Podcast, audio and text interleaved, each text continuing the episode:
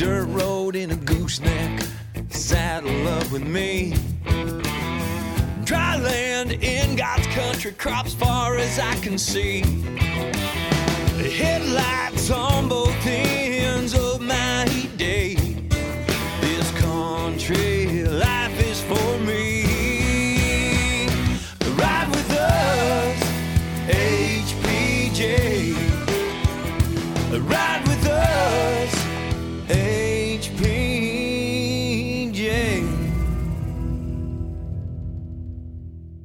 Well, welcome, folks, to HPJ Talk, the podcast from High Plains Journal, bringing the ag news and commentary of the week to you. I'm Jennifer M. Latsky, and I'm joined by my colleague, Kayleen Scott. Hey, Kayleen. Hey, Jenny. Well, Kayleen, happy Earth Day. Happy Earth Day. Yeah. It's the 50th anniversary of Earth Day. It's a day to celebrate the Earth and consider our stewardship of the planet. And it's kind of appropriate that it's a rainy day here in Dodge City and Ford County, right, Kayleen? Yeah. Do you remember? Everything's starting to turn green around here, thankfully. Oh, it feels good. Now, we've had some cold freeze events that may have dinged the wheat just a little bit in areas. I haven't gotten out and walked some wheat fields, so we'll see how that turns out this week or so. But we've had some warnings from K-State Research and Extension that, you know, that might have some effect on the crop, but that's typical for March, April timeframe. Those late freezes, spring freezes, that'll do that to the wheat plants. But Earth Day, do you remember when we were kids and in the 90s and Earth Day back then? Do you remember those times? Yeah, that was probably my first introduction to Earth Day. You know, mine too. When we were in junior high, we did our choral class. We did a musical theater production of some hokey dokey Earth Day themed recycle this program, and we did it, and we went around to all the elementary schools, you know, and it was, I don't know, I every time I think of Earth Day, I think of those hokey dokey T-shirts that we wore and the songs that we sang about polystyrene. Do you remember polystyrene, Kayleen? Yeah. All of those McDonald's wrappers that were containers, you know, and not actual paper wrappers. And that was going to be the death of the planet. And I just think back then it was all recycle and cleaning up parks and that sort of stuff. And don't use too much aerosol hairspray because the ozone is the hole in the ozone is going to get bigger and bigger and bigger. Yeah, somebody did not tell the 1980s and the 1990s to not use so much hairspray. The hole in the ozone, that was huge when we were kids. I thought that was going to gobble up the whole planet, you know? Yeah, and acid rain. Yeah. Those were the things that we were concerned about. You know, today's kids, your kids, what do they know about Earth Day? Honestly, I don't know. They're outside every day, and there is nothing for them to be outdoors doing something. You know, I kind of, to get ready for the podcast, I looked up the history of Earth Day, and I didn't realize, I knew that it kind of started back in the 70s, it's specifically 1970. We had the Cuyahoga River in Ohio was on fire. Because of all the pollution that was dumped into that river. And for a river to be on fire, that was kind of a wake-up call for people to be like, you know, maybe we need to clean up our act. I mean, that was a big thing. And then I didn't realize that there was an oil spill in Santa Barbara, California, that spilled 3 million gallons of oil. It was an 800 square mile oil slick in the middle of the ocean there. It killed, you know, upwards of 10,000 sea creatures like dolphins and seals and sea lions. That in 1970, those were big events. Those were things that were just, hey, you know what? We need to clean up our act. And it started off that way. Hey, we need to have clean air. We need to have clean water. Those are valuable things, and we shouldn't let polluters just go by the wayside. And then I looked in, you know, when we were kids in the 90s and so, you know, it was all about recycling. That was the big message. I don't know how many pop cans we picked up out of roadside ditches with our classrooms, you know. And did you do that? Did you guys go and clean roadsides? Yeah, that's how we got entry fees to go to rodeos. When we were in Little Bridges rodeos, we'd go pick up pop cans and take them to town and have entry fee money. You know, when I was in fourth grade, our class for the entire year, we saved pop cans and beer cans and all sorts of aluminum. And that's how we paid for the field trip to Rock Springs State 4-H Center. And it was everybody in class pitched in. Some people's parents had more aluminum in their diets than others.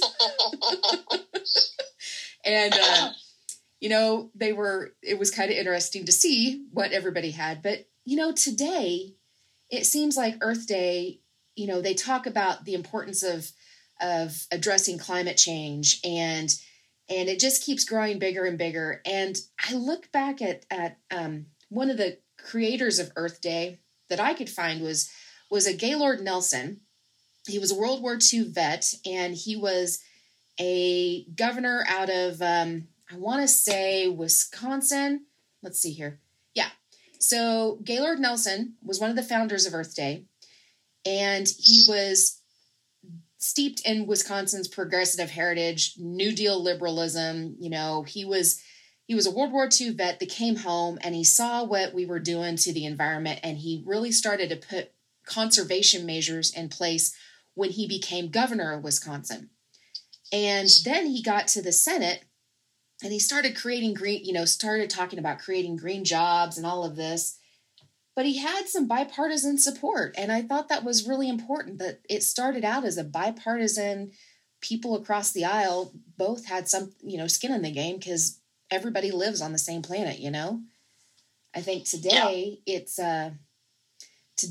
much more different. It's much more divisive than of a topic.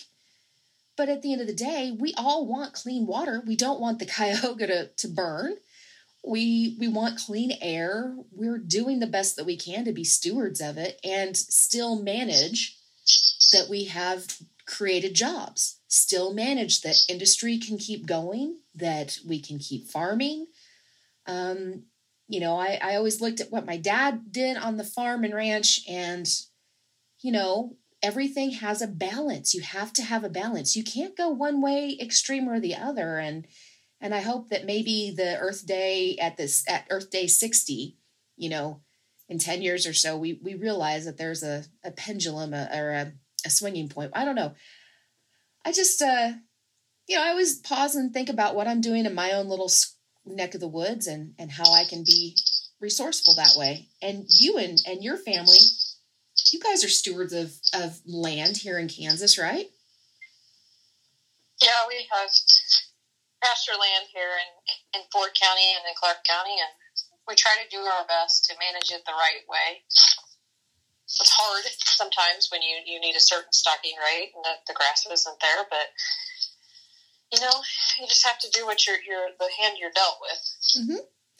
Well, and it's the grass, it's the water resource, it's the soil resource, it's, you know, you making sure that you're good neighbors. I think that's the important part. You know, people look at our plants out this direction and all of our food processing and things, and they think they see big clouds of stuff coming out of stacks at certain places. And they don't understand that's not air pollution, that's steam. You know, yeah. We have done so much to put scrubbers on things and to really, you know, once you show people that there's a better, cleaner way to do something, as long as they can figure out how to keep it from taking all of the profit, they're more than open to doing it. It makes sense. We all live on the same blue, little, tiny planet. So I don't know about tiny planet, but yes, we all live on the same place. Well, in the grand scheme of things, we are a very tiny little planet. And let's see, there's another anniversary kind of closer to home, right, Kayleen? Yeah, I saw on social media this morning that today's the anniversary of the Oklahoma Land Run, 121 years. That is really cool. I hope we're not going to play Boomer Sooner. I hope not. So today there's also the anniversary of the Oklahoma land run, like you said. You looked this up and you went to school at Oklahoma State, so you're a little bit more familiar with the land run and things, and you guys kind of farm close to the border. What does that mean to you? Well, I think it's kind of neat that somebody back 120 years ago was able to claim a piece of land and homestead there and live there for 5 years, and then they would be free and clear. Mm-hmm. If that was the case now, I would do that in a heartbeat, because I know what land costs and surveys cost, and yeah, it sounds awfully appealing right now. Staring down a land payment note at the end of the year. Mm-hmm. So, for those of y'all that are listening that aren't familiar with the Oklahoma land run, what exactly did that entail? I mean, you know, we all. I think we all have that vision of our heads of, you know, Tom Cruise and Nicole Kidman in that movie and, you know, Irish people running for land. But really, what did you learn about it? The Oklahoma Historical Society had a page on their website that explained it a little further. And it said on April 22nd, 1889, settlers flooded into the region of central Oklahoma known as the unassigned lands. President Benjamin Harrison had signed a proclamation March 23rd, 1889, opening the land, and people came from all across the country to claim it. And then they had the Homestead Act of 1862, which, like I said, you could stay on it for 5 years, and it was yours free and clear. Mm-hmm. There was a lot of people that headed that way to the Oklahoma Territory. You know, it was really critical for a lot of those immigrants coming from Europe and parts of the Asian continent, from Europe, Russia, that part of the world, because land was something that you did not own. You farmed it for somebody else. Mm-hmm. And to come to the United States and have an opportunity to have your own 5 acres and to have your wife's 5 acres and to build something at that era, that was incredible. That was something that they only dreamed of in fairy tales, you know, that everything was owned by landed gentry and you didn't get to have your own piece of the pie. You farmed for somebody else and your destiny was tied to their destiny. For the people that were coming here, for immigrants that chanced the ocean crossing, that got all the way to the middle of the United States from the shores of New York City. And they made their way out here with their buckboards and their covered wagons and whatever.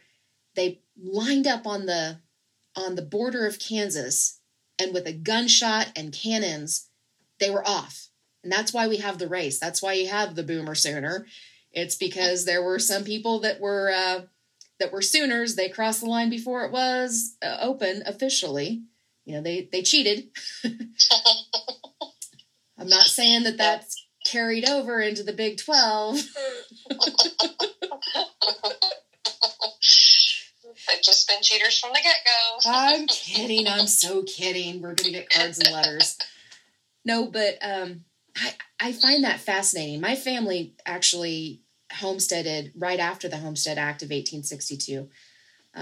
Part of our legacy was we were some of the earliest homesteaders in the part of Kansas that was opened up right after Fort Riley was established. And I look at that and I look at the people that braved it and came out here and stuck a flag in the ground and said, this is what we're going to do. And they stuck through it.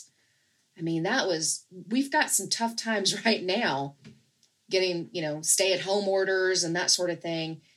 Trying to figure out how we're going to get groceries and what's available on the store shelves and this, that, and the other. Boy, howdy, they had it way worse than we did. Yeah. So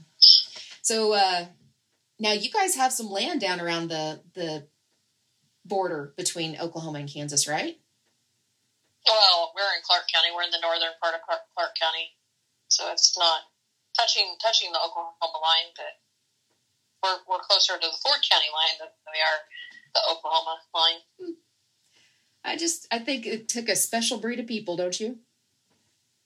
Yeah, and that land down there has been in the Scott family for over 100 years, and there's a Farm Bureau Centennial Farm designation on it. It's amazing to see the history that was there and that is continuing. Yeah. Well, it's good to have some periods of normalcy, you know, in our world right now. Obviously, we're still under stay-at-home orders, and that got extended in Kansas until May 3rd now, May 15th. Don't say May 15th. It's May 3rd. May 3rd, not May 15th. I hope we're done before I have my birthday, because that would be a really great birthday present, Governor Kelly, if we could make sure that everybody, you know, I kind of feel like we've all been sent to our rooms and there's just one person that keeps, you know, going outside of their room and breaking curfew. Yeah. No, we joke, but it's kind of been, it's gotten a little bit serious in our immediate neck of the woods, right, Kayleen, with Dodge City's cases rising exponentially in the last week or so. Yeah, I looked at right before we got on here, and it was 208 as of 11 o'clock this morning on April 22nd. Yeah, and that was starting out, we had less than 10 a week and a half ago. So what's the latest? You listened in on a press conference from Governor Kelly and Secretary of Agriculture Mike Beam, Kansas Secretary of Ag Mike Beam. What did you learn? It sounds like, you know, the spike in the numbers is coming from the ability to test people for this disease, and Kansas has gotten 7,000 tests that were earmarked specifically for Southwest Kansas, and those places where there's large concentration of people and packing houses, and so they're designating areas like, you know, Finney County, which has to the Tyson plant. Ford County has two plants. There's a plant in Seward County, and there's also one which is in Southwest Kansas in Lyons County, mm-hmm. where Emporia is at. There's a Tyson plant over there, and obviously the high concentration of employees somebody's going to get sick, and they're going to spread it all around. So mm-hmm. they want to be able to test those people. Well, and it's important for people to understand that 25% of the nation's meat supply comes out of Kansas. It comes out of our Kansas plants. That's why when Tyson had its fire a year ago or so now, that's why it was so drastic that all of a sudden they had shut down. That caused some capacity backups. Now we're looking at, we need to keep the plants going safely for the employees and their families and the communities that they live in and work in. It's not so much that, well, part of the situation, you're right, is they're standing next to each other on lines. They can't, you know, be 6 feet apart. You have to have the chain speeds. You have to, you know, you can do as much as you can inside the plant, but you can't control what employees do when they come home. And many of them may have family members that they live with that are also essential workers in other areas of the community. They may work at Walmart. They may work at a grocery store. They may work in a food service industry, and they're coming into contact with people. It's so many different points of contact, and you can try to control what goes on in the plants. You can try to educate, but really it's a personal responsibility of making sure that you try to distance and keep your germs to yourself as best as you can. Yeah, it really is. And, you know, Mike Beam said the same thing. It's not a matter of controlling the employees while they're in the plant. It's a matter of making them aware of all the stuff they need to do at home. And if they are sick, to stay at home. Yeah. Well, and with the number of tests that we have now earmarked, that can help us identify people that are asymptomatic, that may have it. They may not show that they have symptoms. They may not know that they should stay home because they don't have the sniffles. And so if we can test them and weed out the ones that are asymptomatic and help, you know, have them stay at home and work our way through that, we're one step closer to reopening up things. We have to have a way to be able to identify who's a carrier, who's got it, who's gotten it and gotten over it. We need so much more information, and this thing is so new, we're just flying blind. Yeah, and Kansas is the last in the nation as far as testing levels go, so. Yeah. Here's hoping that we can keep those meat plants up and running. I saw in the news today that there was another plant in Iowa that just, a pork plant in Iowa that shut down completely. You know, we've had Smithfield up in South Dakota that is a CDC hotspot. A lot of people don't understand. It's not that we can't raise the food on the farms. It's not that they're trying to, you know, be outrageous and raise prices at the farm level. There's a whole slew of steps between the farm and getting it on the retail shelves. Yeah. And every single part of those are operated by people that can get sick. And, you know, we have to, it's a food security. It's not a food safety issue. It's a food security issue. I think that's why Kansas got 7,000 tests, because we want to keep the security on the shelves as best as we can, right? Right. So what else is new? What else are you hearing out in the world? I don't know. Okay. Trying to decide when Chance is going to come back in here.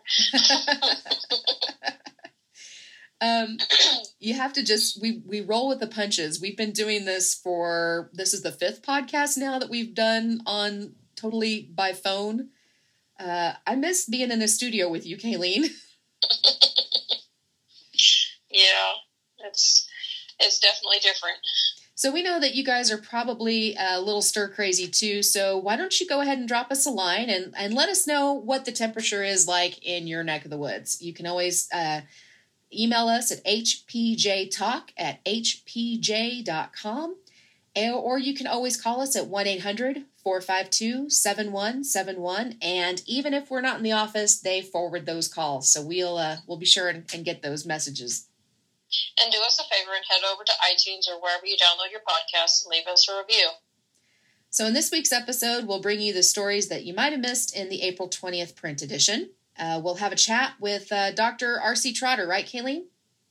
Yeah, he's the physician advisor for the Ford County Health Department. He's a local doctor in Dodge City. Well, and he's also pretty knowledgeable on the cowboy way of things, because he is one of our chairs of our rodeo committee here in town, right? Right. It's always good to have Dr. Trotter around because he brings some good cowboy sense to things. And, of course, Kayleen, she'll bring us the latest on gray markets, and we'll have those final thoughts. So we're all safe and sound here, and we hope you are too. And we just want to say thanks for riding along with us here on HPJ Talk.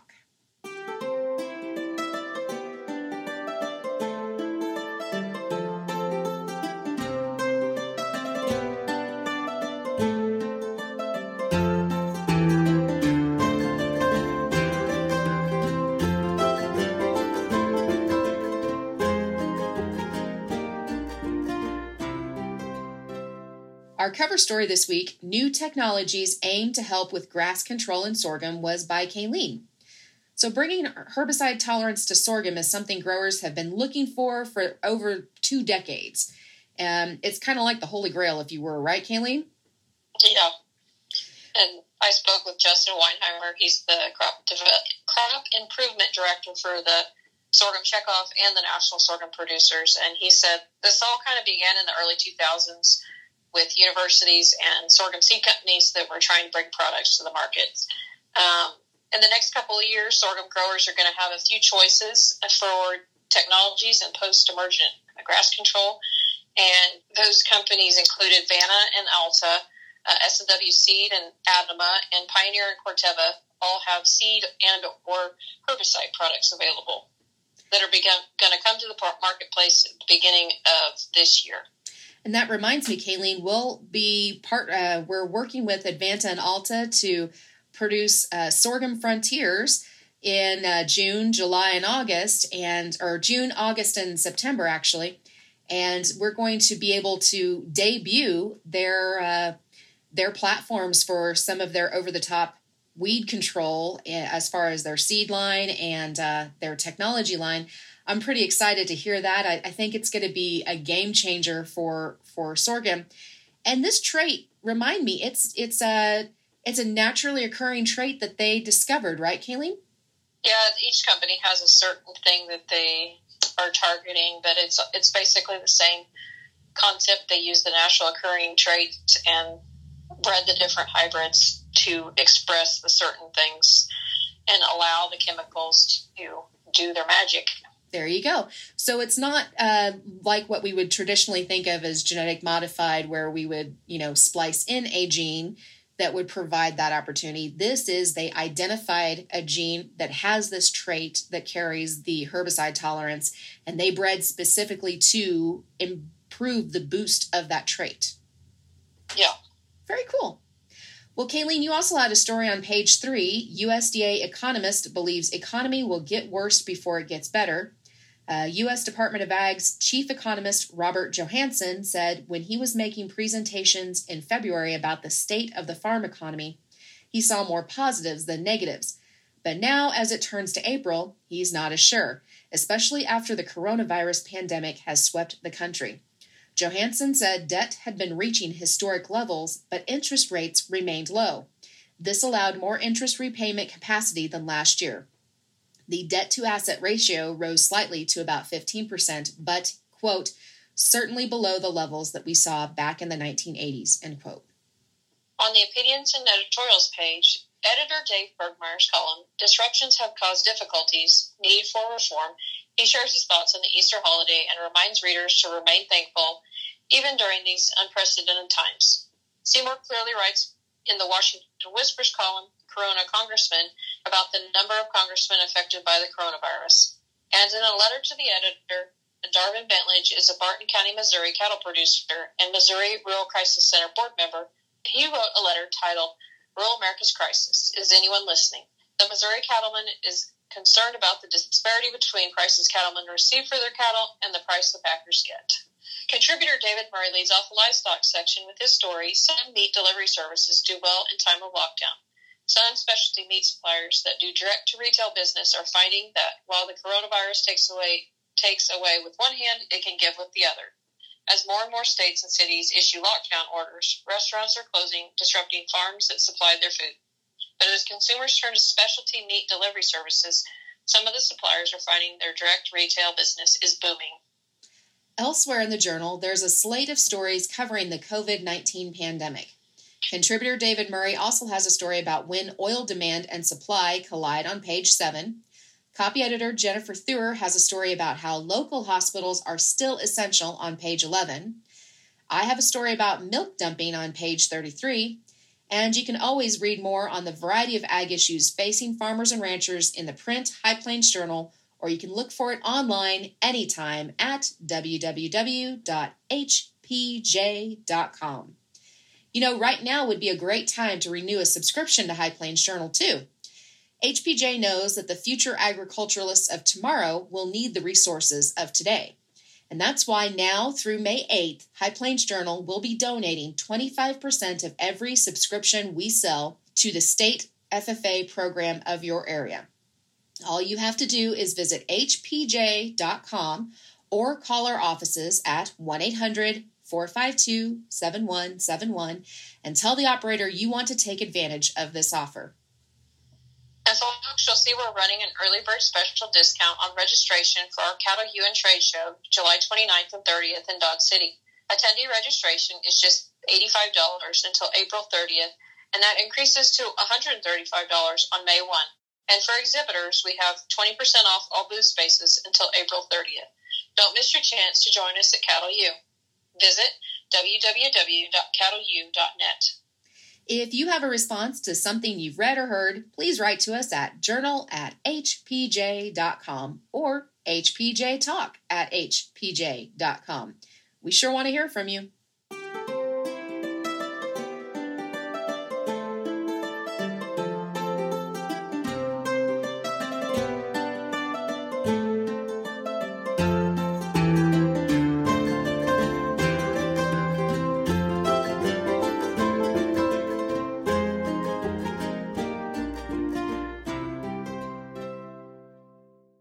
This is Kayleen Scott here with HPJ Talk, and I have Dr. Trotter on the phone. He's the physician advisor for the Ford County Health Department here in Dodge City, Kansas. Welcome to the podcast, Dr. Trotter. Thank you very much. Glad to be here. So I hear you've had a busy sort of couple of weeks. Yes, it has. It's kind of a strange deal. We knew what that was supposedly going on around, and just people wonder why the big surge. We didn't have any test kits, so I found out the hospital had a bunch of test kits, so we started testing, and everything exploded since then, that there really was, stuff around, and so we got after it, and now we're kind of going full bore. Now we've got, the local health department has got the new Abbott machine, so they're getting geared up, and we're all just trying to get a handle on this situation. Well, I listened to a call on Monday with the governor about how they've gotten 7,000 tests that are pinpointed to go to here in Southwest Kansas, and they were talking about how the meatpacking plants are obviously still running, and how a lot of the employees there are potentially sick, and some of those tests are going to go there. Is that the right thing to do? Yes, I was in on a call like last Saturday by accident almost. But anyway, the intent is, since that's, it's hitting those counties that have the beef packing, and so the intent is let's get in there and find out what's going on. So these new Abbott machines went to the county health departments in Seward, Finney, Ford, and Lyon, and then we got 500 tests on the first day, and there's, like you say, several thousand more coming out. So we're trying to encourage the plant employees to go there so we can get same-day testing, and we can say, no, you must go home and stay home, or no, you can return to work. Mm-hmm. And so that's what we're pushing for. It went very well yesterday at Ford County Health, and they're gearing up. And they actually brought in extra staff, I assume, from Topeka, because our staff now, every one of these positives has to be contact traced. Well, now we're up to 180, and our staff is trying to find out, who are you with, what do you do? So they brought in staff to do the testing, and if they get into trouble there, our local hospital has technicians that are set to go, and they could come out and help. So we will find the resources to take care of this problem. I know I was reading some stuff that was saying that they're going to put up temporary housing for some of these positive cases. Is that the case, or what's going on with that situation? Yeah, I read that in the paper, too, and I hope it works, and I'll just some of this will be culturally relevant. I know that the community college has opened some rooms for first responders who had we're concerned of their exposure, and so the college has opened up rooms for them. I just hope that culturally these people can see that as we're not trying to, do something bad to them if we can find them places to go outside their own home. I just know that they're very much a homebody. We're having trouble when we tell people go home and stay home and don't go to do something, not just work. We've had other people go to a church gathering when we've told them, no, you go home and you stay home, and they went, and it's like, no, you now, pretend, we don't know this person's positive yet, but you could potentially get them, and then your work. And so when we say go home, we mean go home. Yeah. And stay home, and all the, if we have tested you, we think you're a presumptive, it's called a PUI, person of interest, and that means you stay home, and everybody that lives with you stays home until we know. Yeah. Now, the lab that we're using, it's pretty much a 48-hour deal, so unfortunately that's, what you have to do. The Ford County Health, which is really, and I want to tell people, we're really concentrating on the beef industry right now to get a handle on that, so we can keep that up and running, both for those who produce the beef that goes to the plants, and then for the consumer. so we don't start having runs on beef like we had on toilet paper. Yeah. So it's you know, we just got to get out there, get to the testing, figure out where it's going. I would like to say I'm seeing a slight drop, but I can't say that yet. You know, because it'll very much depend as we maybe change the demographics of the people we see, because more from the plant are going out there. We'll see. We're technically about a week into this, mm-hmm. but we started this a week ago, yeah. and it's just exploded in us. Well, I've noticed a lot of the packing plants are coming out and saying they're doing different things as far as protective equipment and the shields between employees, and even slowing the line down. Is that something that is really helpful, or is it just for show? I mean, is it? No, I think it's got to be helpful. I mean, I've been in these plants for off and on for 30 years. I've worked with them on a number of issues, and you know, I can talk to Cargill particularly because I do their work comp. So I get checked going in just like everybody else. So they've done a real good job of checking you coming in. Now, unfortunately, and what I had to tell the KDHE just this week was forget that temperature number. That 100.3 is useless. Mm-hmm. None of our positives were at that level. They're always lower. So I said, get rid of that. I don't know who came up with it, but it's in Kansas, it doesn't work. And plus we know that people are taking Tylenol on the way in. So you're better off asking, do you have a cough, fever, headache, backache, any of these other symptoms? Then you go get tested. That's the standard that we started with in terms of testing. We just lowered the bar right down to you have some symptoms. Yeah, you may be at a plant, but you don't have to be. You could be a spouse of somebody to plant, but just, you know, it's headache, backache, maybe a little nausea. That's all it takes for us. And we still check the temperatures. They're 99.9. They're not, you know, and of course, maybe they've been sitting in the car with the air conditioner. Yeah. If they're like me, when I go to Cargill, I take my hat off, I take my coat off. I don't want, I've been sitting in a car. And, yeah. And I've learned not to drink coffee on my way to the nursing home. That's stupid because they're going to, some of them check oral temperatures. And so I had to spit the coffee out. And so if you see me going down the road spitting out the window, it's because I'm going somewhere to get my temperature checked. So, you know, I think it really will. Yeah. So, if you've ever been to plant, yes, if you slow the line down, which I know they have, that you just don't have as much coming through, mm-hmm. so that's going to help. I saw a picture, well, it was on the national news of how they put shielding. Yes, I think that will help. This is droplet spread. They put masks on everybody. You wear your mask to protect the guy in front of you. Mm-hmm. Now, if the guy in front of you is really infected and doesn't have a mask, you're going to get his stuff whether you wear a mask or not. But yeah. These cloth masks, yes, they do protect you from spreading to somebody else. So I'm going to, right here, everybody, I don't want to see you in Walmart without a mask on. I don't want to see you anywhere. I know I was a late adopter until our numbers blew up. And then I said, look, I've got a model. Now, mine's a bandana with a cowboy hat. So, yes, it looks like I'm coming in to rob you. But, you know, get something on your face. Yeah. Just because we've got to get this tamped down. It's real. It's not fake news. But please put something on. I've had a conversation with Walmart, and I think all their employees are putting them on now. And I know everybody, you know, we haven't had any deaths. We've only had the one hospital admission, and that came from Oregon. Mm-hmm. So I know we don't look like New York, but we could. Yeah. And, you know, Dodge is a pretty decent-sized town for this area. And yes. What about concerns as far as the smaller facilities go in, like, Cimarron or Jetmore, Kinsley, or even Mineola? What should they be thinking of? They're at risk. I've had conversations with a gal, well, she's a pediatrician, Dr. Christy Clark, up in Jetmore, but she's also a trained epidemiologist. And so we were having a conversation last Saturday, too.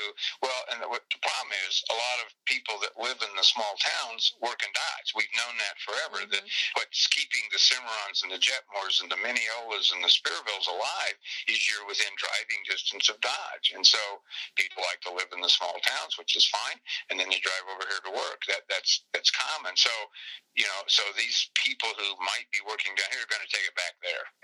And I've been talking to Dr. Clark. She's got issues in her hospital because some of her employees are married to people that work, and so she's worried about contact there, and so she's struggling with staffing issues in Jetmore simply because close proximity to Dodge City. Mm-hmm. So I think we've had some other smaller entities in town that have had some exposure early on, because before we knew that, if you come back from Texas and you went to a big meeting, you probably shouldn't go to a big meeting at your plant for a while, and since we had no way of testing. So it's those kinds of things. You need to need to watch this stuff. It can be and that's why I'm concerned watching that we're going to have some bleed from the plants as we get what we call crossover into other industries. As somebody who works in the plant now, the wife or husband works at another plant, and we can start getting that crossover. Mm-hmm. So I think some places may say they've hit their surge. I'm not much of a doomsday person. Listen, people out there, but I can see these numbers, and we need to listen to these numbers. I'm kind of a late adopter on all of this, but it's here. So, do what we've asked. Yeah. Stay home, wear your mask. Go. I'm seeing tons of people out walking. That's awesome. Now, they're out with their kids, and they're going for walks, and they're riding a bicycle, and that's fine. Go do it, Yeah. Just, if you come up upon another person, maybe scoot over to the side. I've seen several times where people are approaching, and so one steps out and goes out in the street and goes around, and I think that's just awesome. Yeah. That's showing respect for the other person. They don't know you, and you don't know them, so show them some respect. Yeah. Now let's kind of shift gears a little bit. The ag world, the farmers and ranchers have had a really tough year and are already seeing impacts to their bottom lines. And mental health has been tough in ag. What does it do with this pandemic on top of it? The healthcare people are going to be facing mental health issues, and what can you talk a little bit about that? I've thought about it a lot. Luckily, again, we haven't had lots of deaths in this area. But yes, I if y'all don't know. Yeah, I grew up in small towns, and all my work was ag. I drove tractors and worked in grain elevators, and no, I didn't run cattle or stuff like that. But I've been part of all that forever, and so I understand it enough to know. I can see. As I was listening to an interview with a cattle producer just the other night on TV, if we slow down the lines, we slow down the need for beef, and you can feed them for a while longer, but then that's going to increase your cost, which you're going to have to pass on to the packer, who's going to pass it on to the grocer. So it is a trickle down effect. I think the only thing I could assure those out in the beef world, just hang in here. We're doing okay. We're not New York. I can't predict when this is going to pass, but I think we'll be back on track. Yes, a lot of things will change in terms of maybe, I'm thinking rodeo. How can I put on a rodeo safely? Actually, I've been in conversations with the PRCA with my medical expertise, talking to them about how things could be done differently with contestants, at least in the short run and maybe in a long run. Mm-hmm. I worry about the healthcare workers in New York. I've almost been in those situations, not quite as bad, but when we were residents, we were the primary docs for most people in these hospitals. They just turned us loose because we're old farm kids and we knew what we were doing, and had to sat with people who died. Now, usually we're able to have family there, but I did have a kind of an epidemic I was part of where we brought people in, diagnosed them, and said, well, he's not in a coma, take him home. I don't have room for him. And bring him back. And so I kind of know that scenario. And I really feel for those people, because a lot of them will be the only person sitting with somebody who dies because the family can't be there. Mm-hmm. So, and yes, I feel for the producers, just hang in there. Excuse me. Nothing's worth dying over. Yeah. How's the pulse in your office? Is everybody staying positive? Actually, we're pumped. I mean, it's a challenge, but the teamwork that's going on just blows me away. It just, because it has to start clear up at the front. Mm-hmm. Those girls have to take the phone call. They have to listen to their symptoms and say, okay, you're not coming in the front door. We got to protect this place. So you're going to be seen out behind in parking lot one. Mm-hmm. And so that's what they do. And then they got to pass that information and get that demographics and get that history to the nurse and I. And then we go out and talk to them and get the sample and stuff and check their temp. And then that's got to flow back into lab. And when you're doing, we did 26 of these the other, I think on Monday here, Dr. Presley and Dr. Conant both just, we're car hops. Mm-hmm. And so that's a lot to run through the lab and to get, the right requisition attached to the right tube. And then when all of that comes back, we've got to call all those people back, either positive or negative, get all those results to our local health department, which then forwards them up to the state. So I've just been really impressed. It's like any other crisis. It kind of tends to bring you together. Yeah. And they're doing an awesome job. I know Dr. Moffitt across the street with Dr. Williams are doing the same things. The hospital has a system for testing if people want to use it. I mean, they're going to run you through the ambulance bay. But we're all, on the one hand, we're trying to protect the integrity of our offices because we're still seeing, I saw regular patients this morning that needed to be seen. Mm-hmm. Healthcare doesn't go away. No. And then this afternoon's my day to gear up in the funky suit and go outside and see people. And so we're just, it hasn't, I think some point here we'll get a little tired of it. We're all saying, I'll be glad when it quits. We can go back to normal. But the mood in the office is good. Everybody just jumps in and finds their spot and does their job. And so I think it's not that we weren't together, but it really makes us all come together. Yeah, that sounds really good. My family doctor's there with you guys, and they're always such professional people, and they do what they need to do and get the job done. And we appreciate that. So, I don't have any more questions. Okay. So just to ask everybody, stay home, stay safe. The rules that have come down are reasonably scientific in terms of what you need to do, and you got to go out and do some things. And I do know a lot of the hardware stores are doing a big business because people are at home; they got work to do. Yes. So put on your mask, go get your stuff, go home, fix the house up, go for a walk, call your friends, don't invite them over for dinner, stuff like that. We'll have time to do that later. Yes, we will. All right. Well, all right. You stay safe. Thank you. Thank you.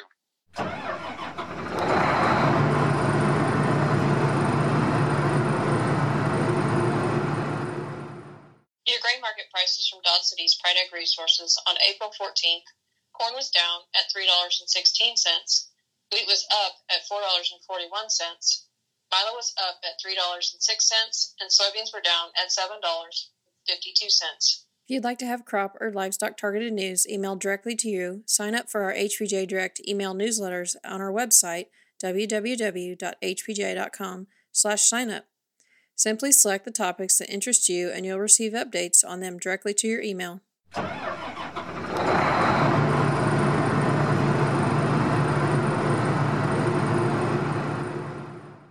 Be sure to watch for the irrigation issue of High Plains Journal in your mailboxes April 27th. With a story from Dave Bergmeyer. And look for additional content online anytime at www.hpj.com. Remember, you can subscribe for free to this podcast at hpj.com/podcast. You can find us on iTunes, Google Play, and wherever you download podcasts. Follow us on Twitter and Facebook at HPJ Talk for news and commentary throughout the week. And you can always drop us a line at our email, hpjtalk@hpj.com. Thanks again, folks, for riding along with us as we bring ag news and commentary to you. And remember, as Dodge City's favorite lawman, Wyatt Earp, once said, "Fast is fine, but accuracy is everything." We'll see you on the trail.